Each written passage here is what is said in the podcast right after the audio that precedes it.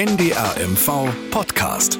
Dorf, Stadt, Kreis. Starke Geschichten aus dem Norden. Mit Mirja Freie.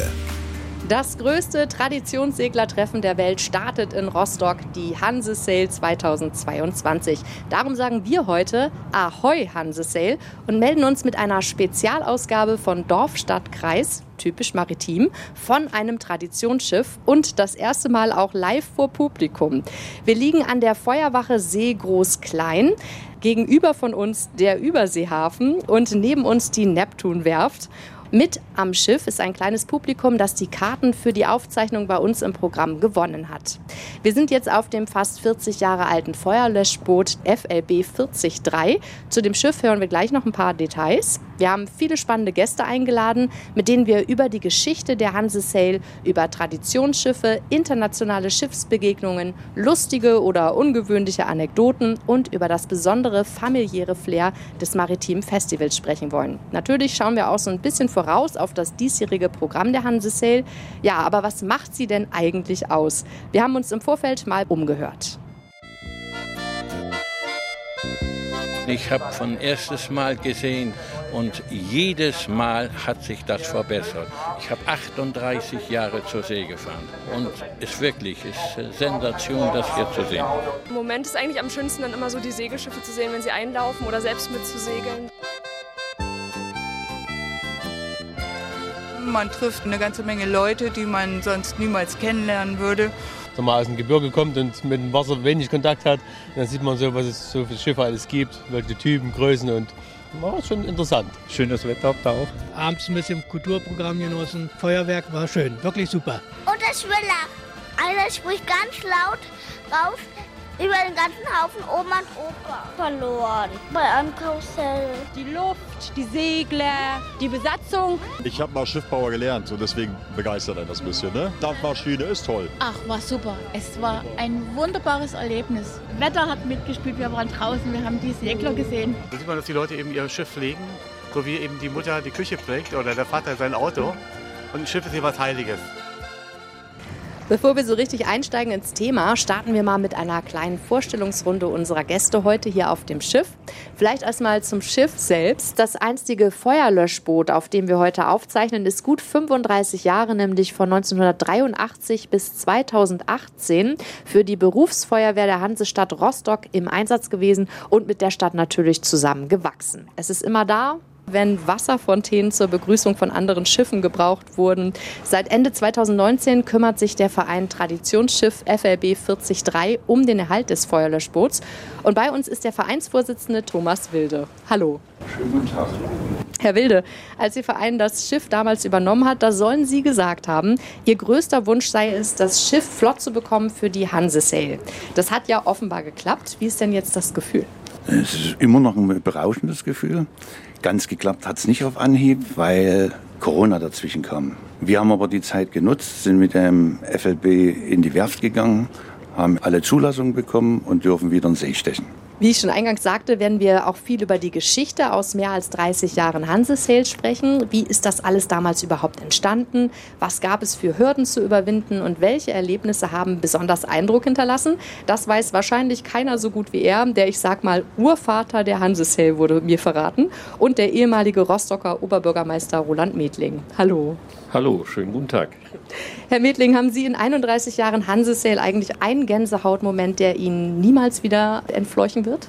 Na, Gänsehautmomente gab es natürlich jedes Jahr zur Hanse Sail, aber unvergesslich bleibt, wie am Sonntag der ersten Hanse Sail am 28. Juli die Schiffe aus dem Nebel auf Rostock zukamen, vorneweg die Greif führte die Parade an und im Wasser auf den Molen standen Tausende, Zehntausende Rostocker und Besucher aus aller Welt und das ist schon Gänsehautmoment pur gewesen. Inzwischen hat Bettina Fuß die kommissarische Leitung und damit das Ruder der Hanse Sail übernommen. Von Bettina Fuß wollen wir natürlich vor allem gerne wissen, was wir in diesem Jahr eigentlich alles erwarten dürfen als Besucher der Hanse Sail.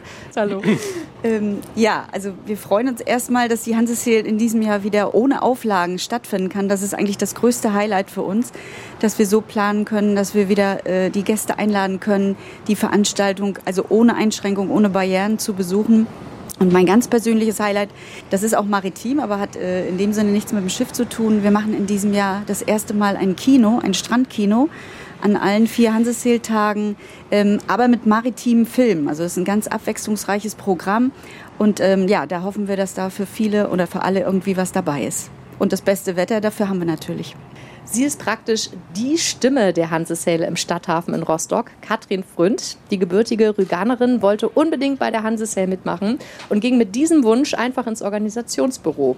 Seitdem ist sie die Schiffsfachfrau für die Traditionsschiffe und kündigt sie über die Lautsprecher würdig an. Hallo, Frau Fründ. Guten Tag. Frau Fründ, welches ist denn von all denen Ihr absolutes Lieblingsschiff? Das geht ja gleich mit der gemeinsten Frage los. Das kann ich doch nicht eins besonders hervorheben. Ich mag sie ja alle, die großen Traditionsschiffe, die kleinen, die mittleren, die Kochen. Ich kann leider kein einziges hervorheben. Ja, und last but not least ist heute mein Kollege Bernd Karlauch aus dem Ostseestudio Rostock hier an meiner Seite. Du warst 30 Jahre alt, als die Hansesail das erste Mal in Rostock aufmachte. Und seitdem bist du immer mit als Reporter dabei gewesen. Bernd, was war denn dabei so dein skurrilstes Reportererlebnis?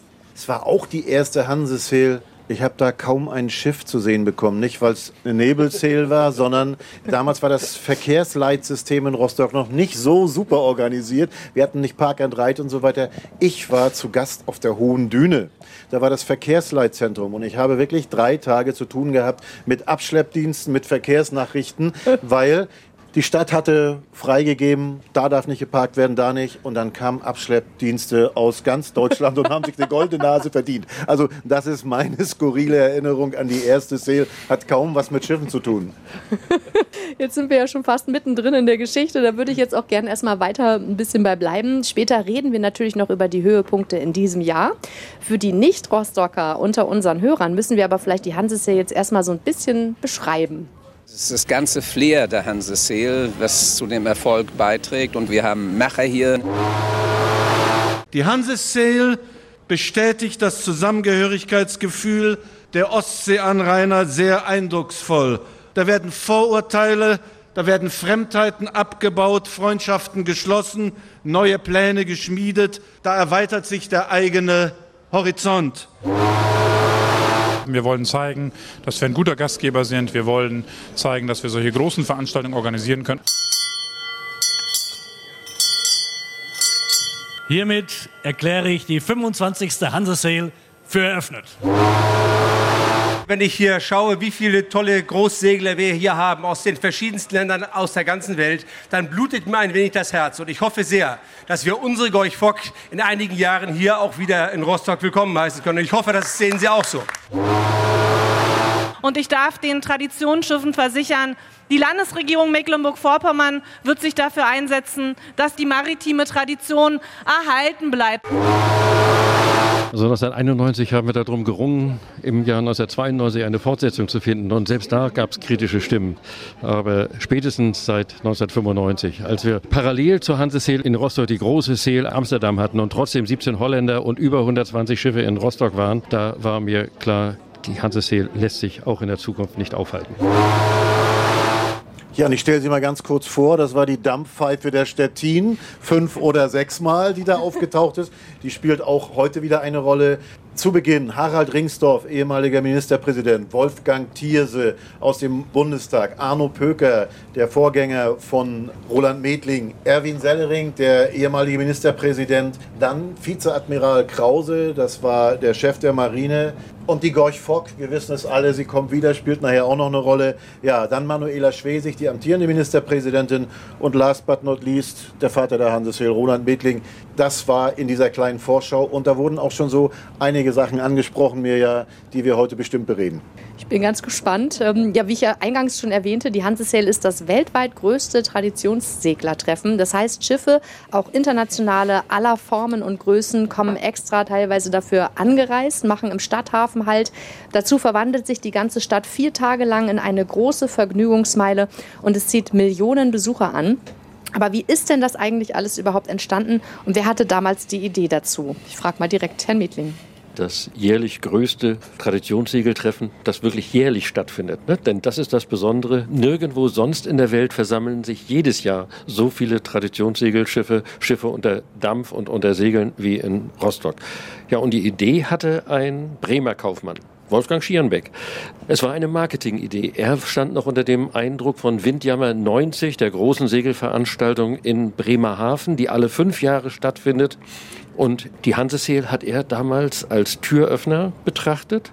Aber es war natürlich ein Geschenk an die Hansestadt Rostock. Und es waren damals der Chefredakteur der Ostsee-Zeitung und Karl-Ernst Eppler, der Amtsleiter des Amtes für Hafenwirtschaft und Verwaltung, die dem damaligen Oberbürgermeister Klaus Kilimann sagten, da gibt es so eine Idee. Und Herr Kilimann hat gesagt, probieren wir es doch einfach. Aber Roland Medling, aus dem Hafen, Ihrem ehemaligen Job heraus, haben Sie da auch ganz schön mit an den Strippen gezogen, oder? Naja, ich hatte das Glück und es war Zufall. Ich bin im Oktober in der Stadtverwaltung eingezogen, aus dem Hafen kommend. Eigentlich war ich ein Hafenmensch und wurde mit dieser Aufgabe betraut. Und mein damaliger Amtsleiter sagte, Herr Medling, gehen Sie mal hin und passen Sie auf, dass kein Unsinn passiert. Das war Ende Oktober 1990. Von der Idee dann zum ersten Mal, also vom 22. Juli bis zum 28. Juli war es dann ja soweit. Was gab es denn da so im Vorfeld für Probleme zu lösen? Na, das größte Problem war, dass die vielen Ratschläge, die es damals insbesondere aus den alten Bundesländern gab, mit den Erfahrungen der Seel Bremerhaven, dem Hafengeburtstag in Hamburg, dort sind Schiffe, sind Gäste, ist die Veranstaltung über Jahre vorbereitet worden. Die Bremerhavener, und sie waren damals, die Bremer, waren ja Patenstadt von Rostock, gaben dem damaligen Oberbürgermeister den Rat, baut erst einmal Hotels, Toiletten und die Versorgung, Parkplätze. und dann könnt ihr es vielleicht in 2 oder 3 Jahren versuchen. Aber zum Glück gab es viele Enthusiasten und wir konnten sie im Hansesail-Büro wirklich zusammenführen, die gesagt haben, den besonderen Bonus, den die Einheit Deutschlands gebracht hat, die Einheit Europas, diesen Bonus müssen wir ins Spiel bringen und diesen Bonus, den haben wir nur in diesem Jahr. Und im nächsten Jahr ist es schon Normalität, dass wir zusammengewachsen sind. Und es hat sich gelohnt, ja, und die ersten Schiffe haben im Dezember, im Januar dann 1991 bereits Zusage erteilt. Hindernisse gab es natürlich eine ganze Menge. Zunächst war zum Beispiel der Brief der Bundeswehr, der die Gorch Fock ankündigte, war im Oberbürgermeisterbüro zunächst verschwunden. Den haben wir erst im Januar wieder ausgegraben, weil damals eben gesagt wurde, Mensch, so schnell kriegt man keine Schiffe zusammen. Und nun hatte uns ja die Bundeswehr schon gesagt, es geht. Im Januar kamen die Chersonis und die Mir dazu und dann auch die Tavarisch. Und schon hatten wir 4 Großsegler, die bei anderen Hafenfesten schon eine enorme Kulisse gewesen wären. Ja, und darauf haben wir aufgebaut. Nun ist ja in den letzten 30 Jahren wahrscheinlich viel passiert. Was ist dann da so an Kuriosem und Besonderem aufgetreten? Die Sorge, kann man das wiederholen? Die Empfehlung auch nach der ersten Hansesail lautete, das war ganz große Klasse, was ihr da gemacht habt. Das nächste Mal machen wir das in 5 Jahren. Aber im Hansesail-Büro hatten wir einen Auswertungsbericht geschrieben und der Rostocker Bürgerschaft und dem Oberbürgermeister vorgelegt und dabei vorgeschlagen, dass wir mit der Vorbereitung von hanseatischen Hafentagen beginnen. Also Hansesail sollten wir nicht wieder in den Mund nehmen zunächst. Aber da ließ es sich nicht mehr aufhalten. So kam dann, dass wir die nächsten 3 Jahre hanseatische Hafentage durchgeführt haben, aber den Begriff Hansesail, der ja in den Hirnen und Herzen der Rostocker und unserer vielen Besucher waren, immer wach gehalten. Wir haben uns dann nach 1996 auf die 2. Augustwoche festgelegt, auf das 2. Augustwochenende. Und dieses Wochenende ist dann auch ein Fixpunkt für die internationale Flotte gewesen. Wer eine Jahresplanung macht, und alle Schiffe machen diese Jahresplanung, haben das 2. Augustwochenende im Sinn. Aber dass es sich lohnt, nach Rostock zu kommen, dazu muss man jedes Jahr wieder sich Neues einfallen lassen. Aber was ist denn jetzt eigentlich mal, ich sag mal, das eigentliche Ziel der Hansesail-Regatten-Wettbewerbe? Oder ist es mehr so für die Besucher das Schiffs angucken? Weil ich weiß zum Beispiel, dass da ja ganz viel Faszination von ausgeht und viele Leute eben einfach gerne auf ein Schiff mal raufgehen wollen. Open Ships, Stichwort. Genau, Frau Fuß, möchten Sie das mal? Natürlich, also so wie Herr Medling das ja angesprochen hat, also es kommen Schiffe aus der ganzen Welt hier nach Rostock und das ist eben der Charakter, den die Veranstaltung dann ausmacht. Also wir wollen die Völkerverständigung stärken damit, wir wollen den Leuten, die hier nach Rostock kommen, andere Kulturen nahebringen und das schaffen wir mit dem, wie sie eben in anderen Ländern ihre Schiffe pflegen, ihre Art zu leben dann hier zeigen. Im Prinzip ist es das Vernetzen, sich austauschen, andere Kulturen kennenlernen. Und das ist eigentlich ein wunderschönes Zeichen, dass man das hier dann in Rostock am zweiten Wochenende im August erleben kann. Also es ist wirklich mehr als viele Kritiker haben immer gesagt, ja, Oktoberfest an der Küste. Nur Bummelmeile, nur Buden. Aber das ist es eben nicht. Thomas Wilde nickt. Das stimmt. Die Schiffe stehen ja im Mittelpunkt.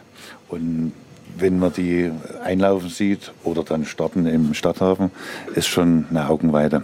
Und was für Arbeit dahinter steckt, dass die Schiffe fahren. Zu der Arbeit und den Traditionsschiffen kommen wir gleich ja auch noch mal in einem Extra-Block ein bisschen intensiver und ausführlicher. Was hat denn jetzt die Hansesel, ich sag mal ganz ketzerisch, im Vergleich zur Kieler Woche oder anderen Veranstaltungen dieser Art, was die eben nicht haben vielleicht? Vielleicht Herr Medling nochmal, er lächelt schon so fröhlich. Na, wir haben schon viel Gemeinsames, ne? Aber in keiner Veranstaltung in Deutschland stehen diese Traditionssegelschiffe so sehr im Mittelpunkt und auch über die Veranstaltung hinaus. Und das ist unser Plus. Wir kümmern uns um diese Schiffe nicht nur während der 4 Tage Hansesel, sondern ganzjährig versuchen wir Partner zu sein für diese Schiffe. Wir versuchen Gäste für diese Schiffe zu finden, die ganzjährig in Europa auf diesen Schiffen mitsegeln und damit tragen wir wesentlich dazu bei, dass die Schiffe eine finanzielle Basis haben und sich auch ein bisschen verpflichtet fühlen, nach Rostock zu kommen. Finanzielle Basis, Roland Medling, ist auch ein gutes Stichwort, weil, soweit wie ich all die Jahre berichtet habe, hier kommen Schlepper, die größeren Schiffen helfen. Dafür brauchen die Schiffe nichts bezahlen, wie bei anderen Sales. Hier gibt es eine Betreuung durch ganz, ganz viele Ehrenamtliche. Da kann vielleicht Frau Fuß oder Frau Fründ was zu sagen. Da ist ja durch den Hansesel-Verein auch ein Betreuersystem entstanden, was wirklich seinesgleichen sucht. Was wirklich wir von den Schiffen auch erfahren, dass sie auch gerne deshalb nach Rostock kommen, weil das was ganz Außergewöhnliches ist. Da sind auch Freundschaften entstanden. Also die Betreuer, die wir haben, für viele Schiffe sind eben seit vielen Jahren schon dabei und fragen dann auch, ist denn mein Schiff wieder da? Und das ist eben auch das, was die Hansesel ausmacht. Also wirklich Freundschaften und Verbindungen, die über Jahre schon bestehen, dann hier weiter fortzuführen. Ich kann vielleicht noch dazu sagen, dass ich immer ansage, die sind vom Jugendlichen bis zum Rentner, also wirklich alle Altersklassen vertreten, die machen das mit einem Wahnsinnsengagement und es sind immer so um die 300, glaube ich, so als Zahl, um jetzt nicht ganz konkret zu sagen, so. Aber es ist einfach total spannend, wenn dann die Helfer loslaufen und mal mit dem Hund zum Tierarzt müssen oder wenn sie die Zeitung holen oder die Brötchen bringen und solche kleinen Aufgaben und natürlich verbindet das total und ist für alle einfach eine super Bereicherung, ne? Ja, Mirjam, nicht zu vergessen, es gibt auch Gastwirte, Gastronomen, es gibt Hotels, die richtig so Patenschaften über einzelne Schiffsbesatzungen übernehmen und die teilweise über die Seel hindurch verköstigen. Also auch das ist was sich Rostock sozusagen auf die Fahnen geschrieben hat. Das klingt alles großartig. In den vergangenen Jahren, weiß ich, sind ja auch immer die Russen zur Marke der Sale geworden. Und das ist natürlich in diesem Jahr ein besonderes Stichwort. Wie sieht es denn aus? Wie gehen Sie damit in diesem Jahr um? Die russischen Schiffe sind von Anbeginn wesentliche Partner, nicht nur der Hansesel in Rostock, sondern von den großen Veranstaltungen weltweit. Schließlich sind die größten Traditionssegelschiffe, die Seedorf und die Krusenstern, ja, mit russischer Flagge versehen. Das sind die ältesten, 100 Jahre alten Schiffe, die Seel-Veranstaltungen weltweit geschmückt haben. Und sie sind beliebte Gäste und ich hoffe sehr, dass diese russischen Schiffe in der Zukunft auch wieder zu den Hafenfesten dazugehören und dass wir möglichst schnell diesen verbrecherischen Krieg beenden können und dazu auch beitragen können und diese Schiffe Flagge zeigen, wieder als Partner in Europa und in der Welt. Frau Fuß, aber ist schon ein Schlag ins Kontor, wenn gleich 3 oder 4 von den Großseglern fehlen, ne? Vor allen Dingen, weil es ja wirklich auch klar ist, es gibt nicht so viele von diesen Großschiffen überhaupt in der Welt, ne? Da arbeiten wir wirklich, Herr Medling, zu seinen Zeiten ja auch schon, da muss man wirklich drum kämpfen, dass die nach Rostock kommen, aus welchen Nationen auch immer. Und das sind die Highlights für die Besucher. Danach wird stets und ständig gefragt, welche Großschiffe kommen dann. Und ja, für dieses Jahr können wir sagen mit Stolz, dass die Gorch Fock nach 7 Jahren wieder dabei ist. Und auch mit dem polnischen Großsegler, der Damno Jesi, haben wir, glaube ich, in Warnemünde eine richtig schöne Kulisse. Kleiner Schwenk noch an dieser Stelle zum Thema deutsch-russische Beziehungen. Finden Sie auch einen spannenden NDR-Podcast in unserer ARD-Audiothek. Er heißt Akte Nord Stream 2 und beschäftigt sich über mehrere Folgen lang intensiv übrigens mit dem Pipeline-Projekt in Lubmin. Die nächsten Minuten wollen wir uns den vielen großartigen Schiffen nochmal intensiver widmen, die ja teilweise sehr weite Anreisen in Kauf nehmen, um bei der Hansesail dabei zu sein. Viele Besucher kommen extra für sie her. Auch wir sitzen ja heute auf einem historischen Feuerlöschboot. Frau Frönd, Sie mussten ja berufsbedingt als Sprecherin der Hansesail alle Traditionsschiffe so ein bisschen auswendig lernen. Von wie vielen Schiffen haben Sie denn die Eckdaten so grob im Kopf? Naja, auswendig lernen. Ich darf schon ein bisschen schummeln. Aber es ist tatsächlich so, dass ich, als ich angefangen habe, ein großes Buch mit den Traditionsschiffen bekommen habe.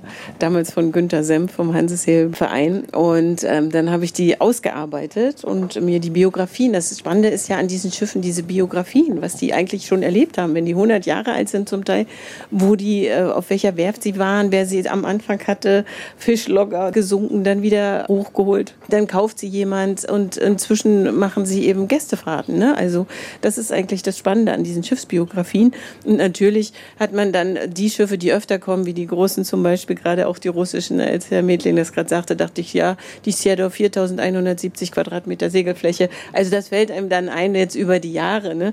Aber man darf schon schummeln und sich auch wieder vorbereiten, so wie auch dieses Jahr, und gucken, welche Schiffe kommen und wie lang sind sie. Und dabei ist gar nicht Länge immer und die technischen Daten das Wichtigste. Ich denke, die Geschichten sind auch immer sehr, sehr interessant halt. Und gerade fuhr nämlich, da wollte ich auch, so ist das dann intuitiv immer, so, meine Damen und Herren, jetzt sehen Sie gerade, dort kommt nämlich die Santa Barbarana, die fuhr hier gerade vorbei, so wunderbar in den Rostocker Stadthafen, und das ehemalige Kelly-Schiff, also gehörte der Kelly-Familie, und einer von diesen Kellys hat ja irgendwie eine Warnemünder Tochter geheiratet und irgendwie wird wahrscheinlich darüber der Bezug gekommen sein, und so gibt es jetzt den Förderverein hier, und der die Santa Barbarana weiter erhält. Ja, und wollte ich gerade sagen, aber war ich nicht dran. Die Kellys waren mit dabei bei der ersten Hansesail und haben vor dem Hotel Neptun den Gruß aus Rostock über die Ostsee gerichtet. Ja. Auch da gibt es wieder eine Geschichte, ne, dass sich dann ein Einwohner beschwerte, das ist doch so laut. Und dann wurde ich als Leiter des Büros Hansesail ins Rathaus zitiert und sagte, das müsst ihr abstellen. Ich sage, Karl-Ernst Eppler, ne, wir waren inzwischen bei du, Karl, jetzt, wir fahren dort jetzt einmal hin und dann guckst du dir das an. Und dann war Karl-Ernst Eppler und ich in Warnemünde, und die Kellys sangen, ne, in Familie, und ein Publikum von vielleicht 2.000, 3.000 Menschen standen vor dem Hotel Neptun und jubelten. Und Karl-Ernst Eppler sagte, welcher Idiot ist auf die Idee gekommen, die Veranstaltung hier zu schließen? Weitermachen. Ich muss noch mal ganz kurz rein zu Katrin Fründ. Ich habe auch immer versucht, all die Jahre bei der Hansesail den Radiohörern zu vermitteln, diese Fachbegriffe, rar gesegelt, was weiß ich, und top und wie auch immer. Und bei 4.200 Quadratmetern Segelfläche, dann sagt mein Chef immer, du musst das bildlich beschreiben. Ja, habe ich gesagt, überhaupt kein Problem, sage ich. Das sind 20.000 Herrentaschentücher, 40 mal 40 Zentimeter. Und wenn Sie die alle bügeln und zusammennähen, dann haben Sie ungefähr die Segelfläche der Seedorf zusammen. Und wir sagen immer ein Fußballfeld. Die Größe eines Fußballfelds. Wie muss ich mir denn das vorstellen? Wo sitzen Sie denn während der Hansesail? Also es ist bestimmt weiter oben oder so. Sie brauchen ja wirklich den besten Blick. Ja, das ist immer ein bisschen unterschiedlich. Wir haben schon auf den Terrassen, oben auf den Patio-Terrassen gesessen. Also wir brauchen halt ein bisschen Platz so, und dass wir ein bisschen von oben schauen können. Wir haben hier bei den Seglervereinen auf der Terrasse gesessen, in Warnemünde. Gehen wir mal zurück, vor Corona war da eine Viro-Terrasse, da haben wir dort gestanden, sodass man uns sogar gesehen hat. Wir brauchen halt einen super Blick aufs Wasser, ne? Dass wir sehen von Weitem, wer kommt. Und das sieht man mit dem Auge, man kann auch das Fernglas nochmal dazu nehmen, und dadurch erkennt man dann manchmal schon von Weitem, und dann kann man das auch rechtzeitig ankündigen. Und ich war manchmal sogar so, dass ich dann in Warnemünde Riesenrad gefahren bin, Mikrofon mit hatte, meine 3 Karteikarten, und manche habe ich ja von oben erkannt, und dann habe ich immer, und der Mensch, dem das Riesenrad gehört, der hat sich so gefreut, weil natürlich alle Leute hinterher anstanden und auch mal Riesenrad fahren wollten. Aber dann erkennt man eben von Weitem schon und kann halt sagen, das Schiff kommt oder das oder so. Und das, ja, Also ein bisschen improvisieren wir dann auch noch mit. Jetzt weiß ich nochmal, live sprechen, wenn viele Menschen so zuhören, das muss man ja wirklich mögen. Und ich weiß, Sie haben ja damals, als Sie in das Büro der Hansesheld stapften, um einen Job zu bitten, bestimmt nicht darüber nachgedacht, dass das ausgerechnet Sie jetzt treffen könnte und Sie auch über Schiffe sprechen müssen. Haben Sie sich das so vorgestellt, als Sie da reinmarschiert sind? Oder was haben Sie dann gedacht? Nee, gar nicht. Ich habe damals noch in Leipzig gewohnt und war hier an der Ostsee. Und dann dachte ich, ich muss wieder auf die Autobahn. Und dann habe ich gedacht, nee, du musst hier mindestens einmal im Jahr eine Woche an die Ostsee kommen. Und nicht nur Urlaub, so, weil dann sagt man immer, ja, ach, klappt dies ja nicht und so. Sondern nee, ich brauche hier irgendwas, wo ich irgendwo an der Ostsee und Schiffe einmal im Jahr. Und dann fahre ich da vorbei und dann habe ich gelesen, Hansesee, habe ich gesagt, stopp, bin ich umgedreht, habe angehalten, habe geparkt und bin dann in das gelbe Häuschen rein und bin bei Günter Senf gelandet und habe gesagt, guten Tag, ich möchte hier irgendwas mitmachen. Und dann hat er erstmal, jetzt kriegst du erstmal einen Kaffee und dann hat er überlegt und gerattert so. Und dann fiel ihm irgendwann ein, Pressebüro, die brauchen noch jemanden. Würdest du denn die Schiffe ansagen? Und ich, ja. So ganz schnell und dann haben wir alles abgewickelt, hat das große Buch mitgenommen und dann im Auto dachte ich so, was hast du denn jetzt gemacht? Also so war das entstanden, ziemlich spontan. Jetzt sind Sie, glaube ich, schon seit 19 Jahren dabei. Was waren denn so Ihre besonderen Erlebnisse mit den Schiffen oder mit der Hansesheld? Also ich fahre einfach auch sehr gerne mit raus. Das ist ja auch, ich interviewe sehr gerne die Kapitäne, weil man da ja eben auch wieder besondere Geschichten erfährt, ne? Ich habe auch sehr gern Holger Belgert interviewt, weil der das ganze Jahr mit Schiffen zu tun hat und so viel weiß. Ich komme ja nur einmal im Jahr für 4 Tage sozusagen, aber er ist ja, wie Herr Metling schon sagt, das ganze Jahr über unterwegs für die Hansesheld und kennt alle. Und das sind einfach spannende Sachen immer wieder. Ich bin auch schon mitgeflogen übrigens in Marienehe. Damals waren noch Seefliegertreffen und dann hat irgendjemand gesagt, mach mal, willst du mal mit von oben? Und ich bin ja da doch recht spontan und dann habe ich plötzlich dann von oben die Schiffe gesehen. War auch nochmal eine interessante Perspektive. Holger Belgert, Stichwort. Sie sind in ziemlich große Fußtapfen getreten, Frau Fußt, nämlich in die des Seezeichens, ja, des Seezeichen des Leuchtturms Holger Belgert. Von dieser Stelle wollen wir ihn ganz lieb grüßen. Und er ist auch weiterhin aktiv für die Hansesheld. Er bereitet nämlich jetzt auch gerade die Baltic Sail wieder vor, ein Zusammenschluss von vielen Ostseeanrainern, der jetzt über die Pandemiezeit etwas eingeschlafen war. Aber da wollen wir nicht so viel vorwegnehmen, denn am Eröffnungstag der Hansesheld wird es da wieder ein offizielles Papier geben über Zusammenarbeit im Ostseeraum. Ja, ganz genau. Also ich sag mal ganz kurz was zu Holger Belgert. Also ich bin ja 2005 ins Hansesheld-Büro gekommen und Holger Belgert hat mich unter seine Fittiche genommen, also mich wirklich in viele Themen, also in alle Themen fast mit einbezogen. Ich bin angekommen und dann wurde gesagt, so, du machst jetzt den Markt. Ist ja auch ein Kulturgut, dieses Volksfest. Und hat mir gesagt, organisier das mal. Also wir haben ja Dienstleister, die sich dort organisieren und zum Beispiel den polnischen Markt oder bestimmte andere Themen, ne? Auch maritime Partner dort mit einzubeziehen. Und das war aber dann doch, da waren die Fußstapfen zu groß und da wurde dann noch ein Felix Knust mit einbezogen, der mir dann unter die Arme greifen sollte. Der war damals schon Rentner. Und das war für mich immer, der kam dann über den Flur pfeifend und schaute immer rein und schockierte mich jedes Mal mit einer neuen Frage. Der hat es auch so ein bisschen genossen. Wurde schon Strom für den polnischen Markt bestellt? Also, was? Wenn ich das Pfeifen gehört habe, habe ich immer gewusst, oh, jetzt bin ich wieder dran. Wir haben dann ein paar Jahre später nochmal uns getroffen auf dem Markt und da hat er auch gesagt, Mensch, Mädchen, ein bisschen leid hast du mir getan. Aber ja, die Schule war ziemlich hart. Ja, aber ich bin immer noch da.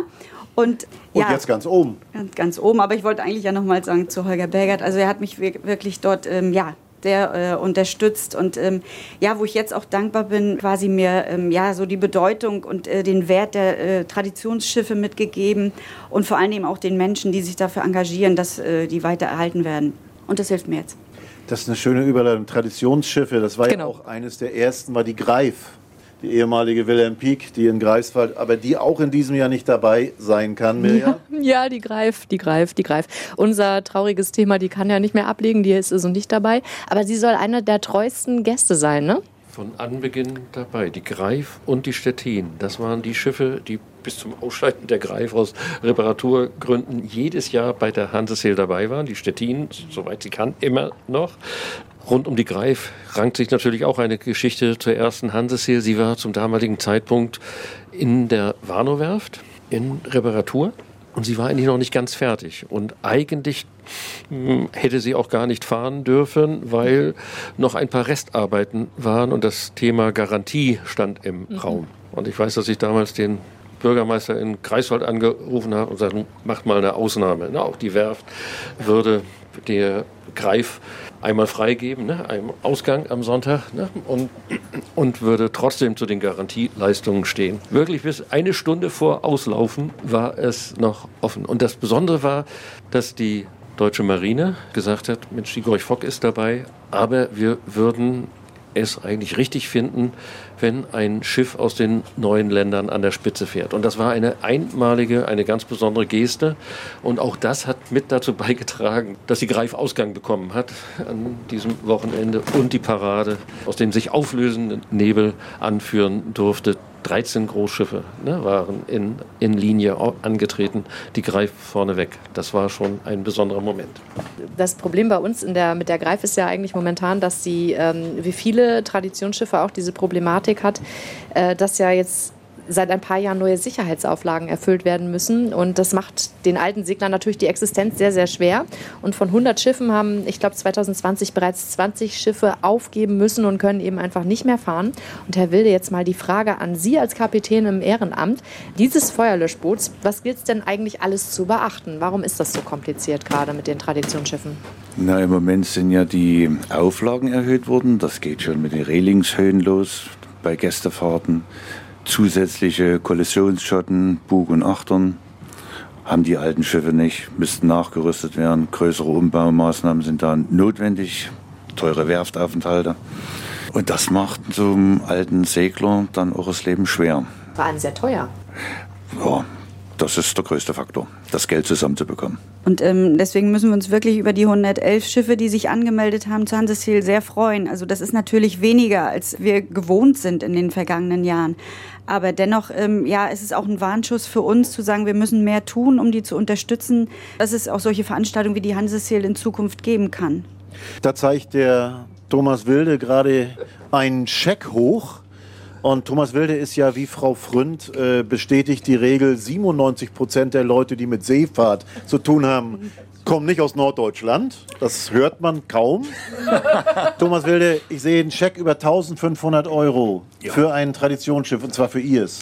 Ja, da sind wir auch sehr dankbar, freuen uns sehr, dass wir den heute bekommen haben. Hilft uns wieder ein Stück weiter, unsere Ideen an diesem Schiff zu vervollständigen. Da ist noch ein bisschen Arbeit. Vorhaben wir dieses Jahr noch in die Werft zu gehen und die so guten alten 40-3 Bug- und Heckstrahlruder nachzurüsten. Was macht denn Ihre Motivation eigentlich so aus? Warum dieses Engagement für dieses Schiff? Ich kenne dieses FLB 40-3 mittlerweile schon 20 Jahre. Da war es noch aktiv im Brandschutzamt eingesetzt. Und man hat die Mannschaft kennengelernt, die Leute, wie sie mit dem Schiff arbeiten. Ab und zu mal kurzen Weg, mal geholfen, eine Schweißnaht gesetzt. Und dann kann ich immer so schlecht loslassen. Dann kam die Aussonderung der 40, wurde ja ersetzt durch die Albert Wegner, die am Nachbarsteg liegt, 18. Und da kam der Hafenkapitän Giesbert Runke auf mich zu und fragte, ob wir nicht eine Idee haben, die gute alte 40 vom Schneidbrenner zu retten. Gut, es hat ein Jahr gedauert, bis wir eine Lösung hatten. Ja, und dann bin ich 19 aufgestanden und habe gesagt, ich mach's. Sehr schön. Jetzt nochmal zurück zur Hansesel, rückblickend. Was waren denn so in den letzten Jahren, Jahrzehnten die dicksten Dinger, die feinsten Kapitäne, die hier so Halt gemacht haben?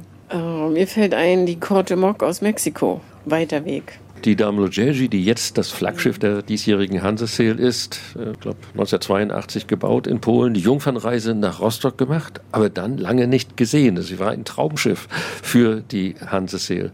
Und überredet habe ich den Kapitän und den Eigentümer, das ist die Seefahrtsschule in Gdynia, in Providence. Das war in den USA, die Seal-Training-Konferenz der Vereinigten Staaten hat dort stattgefunden und dort haben sich auch Traditionssegler aus aller Welt getroffen Und bei dieser Gelegenheit haben wir endlich gesagt, verbindlich, die Damo Dzerdziki kommt 2004 das erste Mal nach Rostock. Und so lange hat es gebraucht. Und so lange sind wir auch diesem Schiff hinterhergelaufen, genau wie der Amerigo Vespucci, ne, die 2019 das erste Mal nach Rostock gekommen ist. Alle Schiffe, das ist schon etwas ganz Besonderes. Aber was sich wirklich eingebrannt hat, die Gloria, wer erinnert sich, auch 2019 in Rostock aus Kolumbien.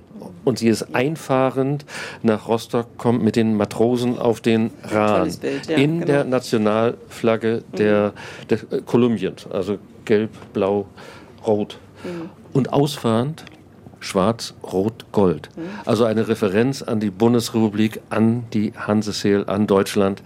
Also das geht wirklich nahe, wenn man sieht, wie diese Schiffe auch ihr Leben ja, der Öffentlichkeit widmen. Ne? Das fällt noch ein, die Bounty. Ja. Waren wir auf der Bounty, haben uns die noch angeschaut. Also man freut sich auch immer, wenn die Open Ship machen und man das richtig hautnah erleben kann und unter Deck gehen kann und auch noch was erklärt bekommt. Und ich glaube, ein Jahr später, ne, war das 2011 und 2012 ist sie dann gesunken. Im Oktober vor der Ostküste der USA gesunken. Also wer sie hier noch gesehen hat, 2011, Glücksgriff. Aber da Sie gerade sagten, die Gloria, es war das Hanse-Seel-Kalenderbild des letzten Monats. Ja, ich kann mich nur erinnern, das war einlaufend. Ich habe noch nie so viele Damen Handys und Fotoapparate zücken sehen, weil, ich weiß nicht, 50, 60, 80 Kadetten in den Rahn. Also, das ist ein Wahnsinnsbild gewesen, ja. Kann ich nur bestätigen. Und bei der Cuauhtémoc ist es ja genauso.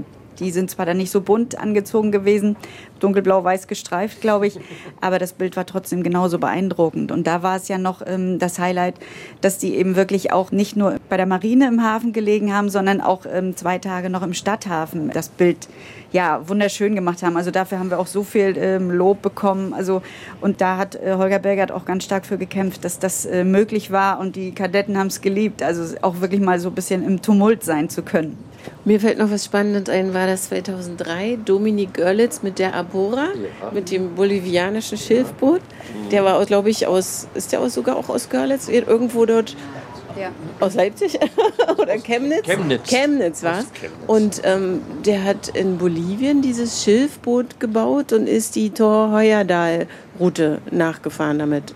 Ja, so hat als erster nachgewiesen, dass die Pharaonen nicht nur rübergekommen sind nach Amerika, sondern auch gegen den Wind zurückkommen konnten. Also war eine wissenschaftliche Experimentalleistung von besonderem Rang. So, wir könnten diesen Podcast jetzt noch um 2 Stunden verlängern, wenn wir alle Exoten nennen, Mirja. Ja, das müssen wir auch ein bisschen jetzt, wir müssen so auf die Zielgeraden kommen, sag ich mal. Aber Bernd, du hast ja trotzdem noch mal einmal zu dir und deinen Reporter-Einsätzen, da haben wir noch gar nicht so richtig drüber gesprochen. Wie hat sich denn dein Job hier seitdem entwickelt? Was hast du alles erlebt bei den ganzen Schiffen? Du hast ja schon viel einfließen lassen, aber... Naja, ich habe ja gesagt, die erste Sail war Verkehrsgeschehen. Danach habe ich dann ganz, ganz viel mit Schiffen zu tun gehabt. Die Dampfpfeife Stettin, die haben wir vorhin in dem Einspieler gehört.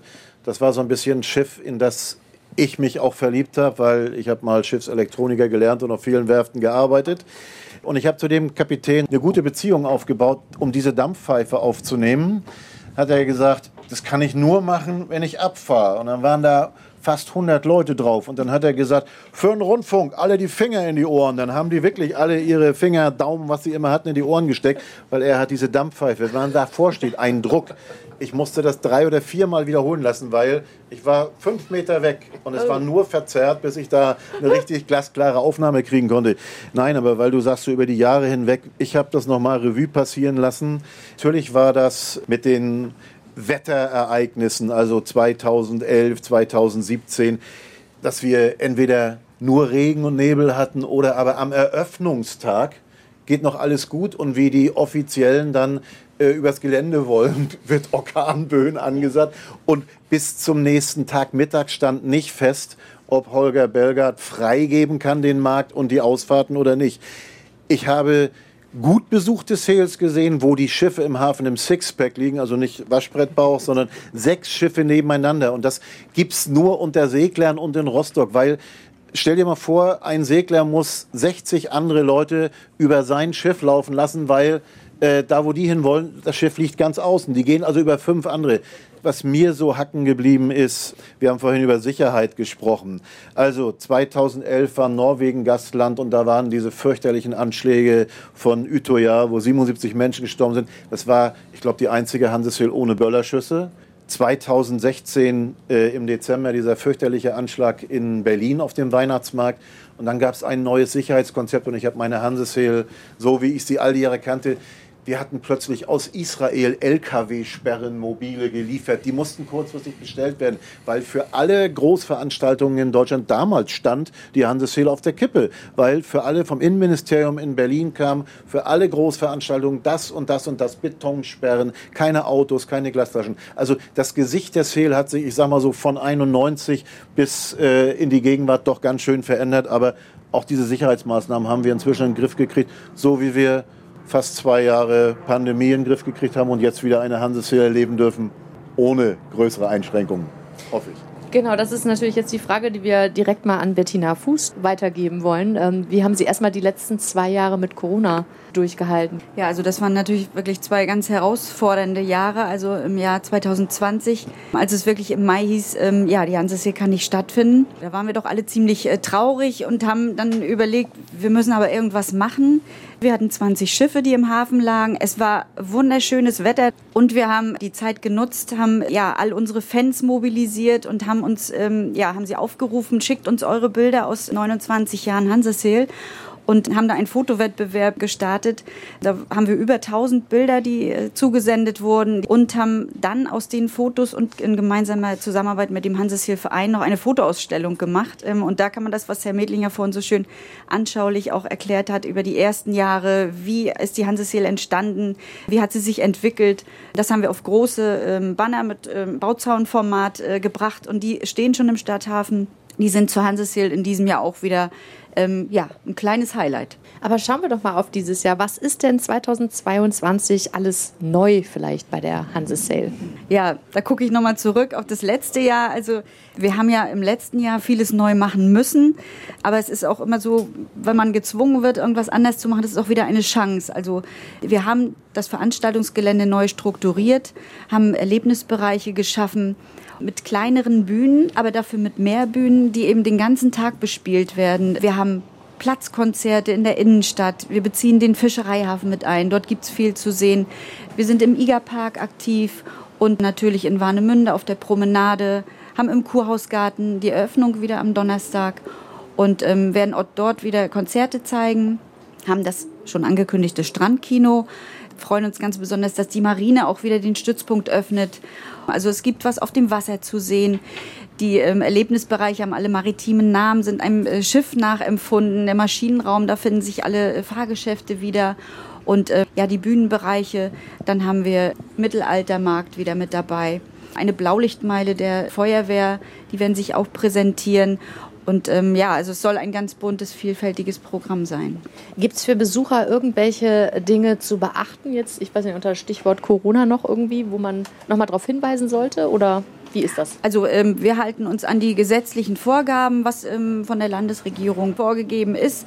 Und im Moment, haben wir das Glück, dass wir keine Vorgaben machen müssen. Wir appellieren natürlich an die Eigenverantwortung der Besucher, halten uns aber alle im Freien auf und hoffen, dass wir wirklich eine unbeschwerte Veranstaltung hier über die Bühne bringen können. Ja, und dann auch nochmal für uns, auch der NDR ist in diesem Jahr wieder ganz groß mit dabei. Am Anleger, nämlich der Blauen Flotte im Stadthafen. Dort hat der NDR Campus halt gemacht. Es gibt täglich Live-Programm und Übertragungen. Das Nordmagazin kommt zum Beispiel live aus Rostock. Wir haben auch einen Ü-Wagen hier stehen, auf dem dann unsere regionalen Nachrichtenfenster aus Rostock produziert werden.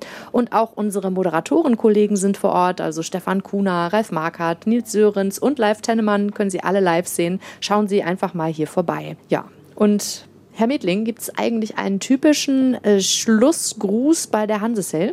Wir sehen uns spätestens im nächsten Jahr wieder. Sehr schön. Ja, vielen lieben Dank an den Verein Traditionsschiff Feuerlöschboot 40.3, dass wir heute hier unseren Podcast aufzeichnen durften. Und danke an unsere heutigen Gäste. Bettina Fuß, vielleicht nochmal abschließend, was ist Ihr Hansesöhl-Motto in diesem Jahr? Wir freuen uns, dass wir wieder quasi zu alter Stärke zurückgekommen sind. Katrin Fründ, wie verabschieden Sie so die Schiffe normalerweise? Zum Beispiel in Warnemünde haben wir es schon gemacht, dass wir dann übers Mikrofon die Leute sozusagen animiert haben, doch mal zu winken, wenn die jetzt herausfahren und so. Und das ist durchaus dann nochmal, ja, wunderschön, wenn wir sagen, ne, wünscht denen alles Gute und die winken zurück von den Schiffen und so. Das ist ein tolles Flair und so kann das laufen. Okay, wir stellen uns das jetzt auch nochmal für den Hörfunk vor. Wir winken gleich alle. Thomas Wilde, was hat das Feuerlöschboot noch vor? Wir wollen dieses Jahr zur Hanseseel in Warnemünde eine neuere Lasershow präsentieren. Wir haben den Winter genutzt, unser Hydroschild einmal zu überarbeiten, haben einen wesentlich größeren Wasservorhang, wo wir die Laser reinspielen können. Und das passiert in Warnemünde am alten Fähranleger am Samstagabend. Wir werden uns zeigen zur Hanseseel. Und wer mitfahren will, kann mitfahren. Ja, und Bernd Karlauch, dir und auch unserem Kollegen Jürgen Opel, beide aus unserem Ostseestudio in Rostock. Euch beiden möchte ich ein ganz dickes Dankeschön sagen, denn ihr beiden habt diese schöne Hanseseel-Spezialfolge von Dorf-Stadt-Kreis für uns vorbereitet. Dankeschön. Vielleicht stellvertretend. Magst du noch was sagen? Ahoi. Kann ich nur sagen. Wir freuen uns alle auf die Hanseseel im Ostseestudio, wie jedes Jahr. Ja, und vielen lieben Dank auch nochmal an unser Live-Publikum. Ich glaube, es ging eben gerade etwas unter.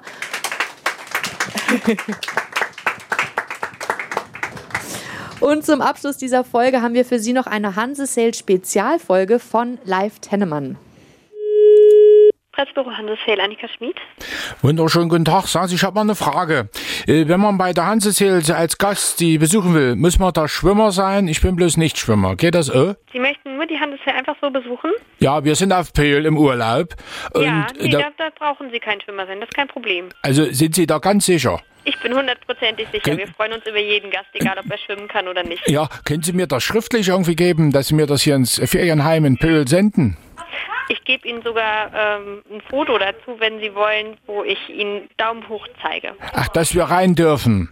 Hm? Ja, meine Frau ist nämlich auch Nichtschwimmer.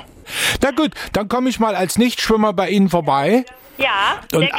Und alle Nichtschwimmer, die uns jetzt im Radio hören, sagen Gott sei Dank. Ach nee, wirklich.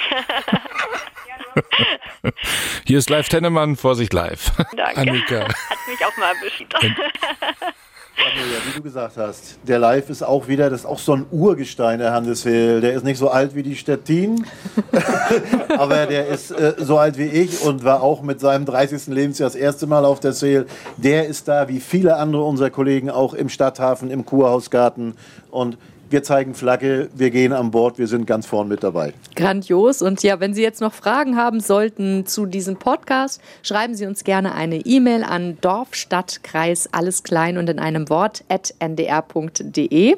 Ja, und weitere Fragen zur Hanseseel und alles weitere darüber hinaus finden Sie bei uns auf den NDR-Internetseiten oder auch auf unseren Social-Media-Kanälen bei Facebook und Instagram. Da gibt es alles zur Hanseseel zusammengetragen. Daten, Fakten, Videos und Fotos, alles, was Sie wissen möchten. Ja, und mein Name ist Mirja Freie und mir bleibt eigentlich nur noch übrig zu sagen, immer eine Handbreit Wasser unterm Kiel, ne? In diesem Sinne, Ahoi! Ahoi, danke. Ahoi. Ahoi. Ahoi. NDR MV Podcast. Dorf, Stadt, Kreis. In der kostenlosen NDR MV App und in der ARD Audiothek.